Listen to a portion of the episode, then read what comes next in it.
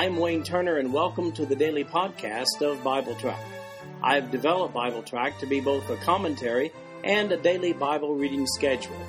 These podcasts cover the text and commentary, which may be found at www.bibletrack.org.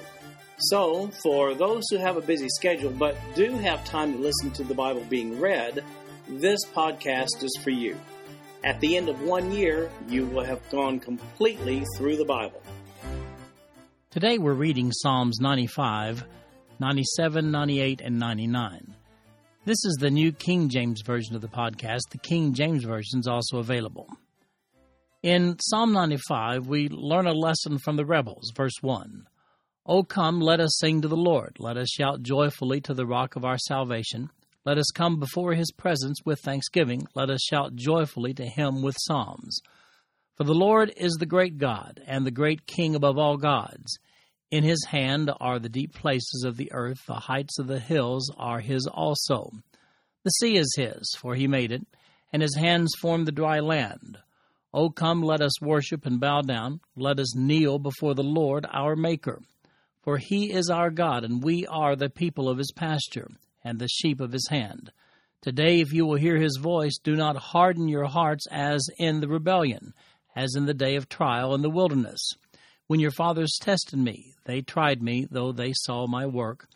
For forty years I was grieved with that generation, and said, It is a people who go astray in their hearts, and they do not know my ways. So I swore in my wrath, They shall not enter my rest. Now, we aren't told directly who wrote this psalm, but we do get the answer from the writer of the book of Hebrews.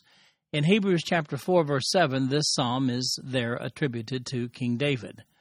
We see two parts in this psalm an encouragement for God's people to worship and praise God in verses 1 through 7, followed by a solemn warning not to rebel against God as did their forefathers in verses 8 through 11.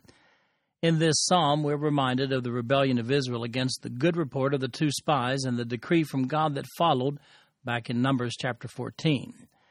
Now, here's a stern warning don't rebel like they did, or God's wrath may be poured out upon you as it was upon them.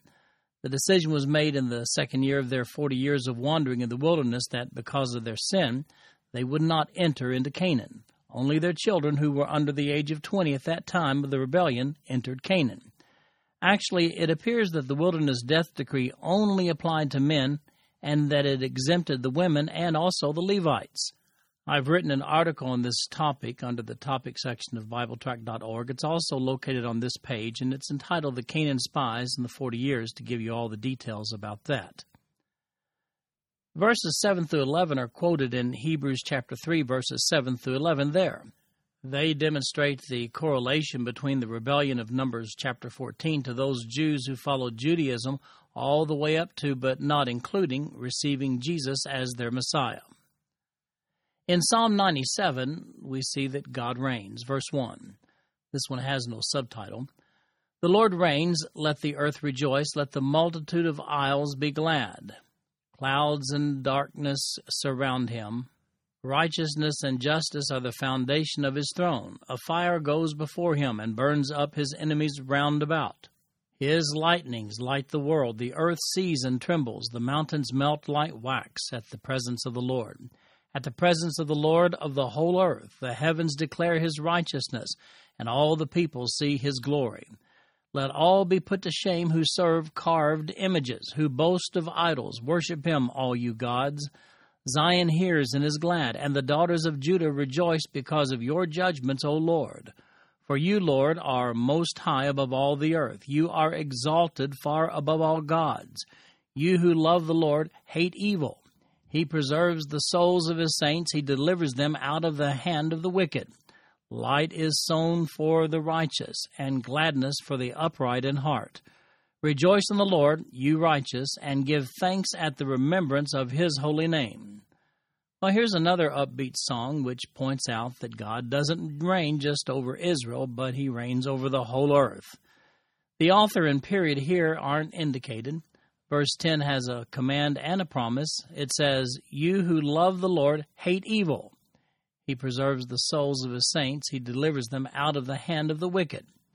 So, in other words, if you love God, then you must hate evil, as in, you must avoid it, shun it, warn against it, just don't tolerate it. Incidentally, Zion here is David's reference to Jerusalem. Then we have yet another new song, a praise song, in Psalm 98. The subtitle to this one simply says, A Psalm, verse 1. Oh, sing to the Lord a new song, for he has done marvelous things. His right hand and his holy arm have gained him the victory. The Lord has made known his salvation. His righteousness he has revealed in the sight of the nations. He has remembered his mercy and his faithfulness to the house of Israel. All the ends of the earth have seen the salvation of our God.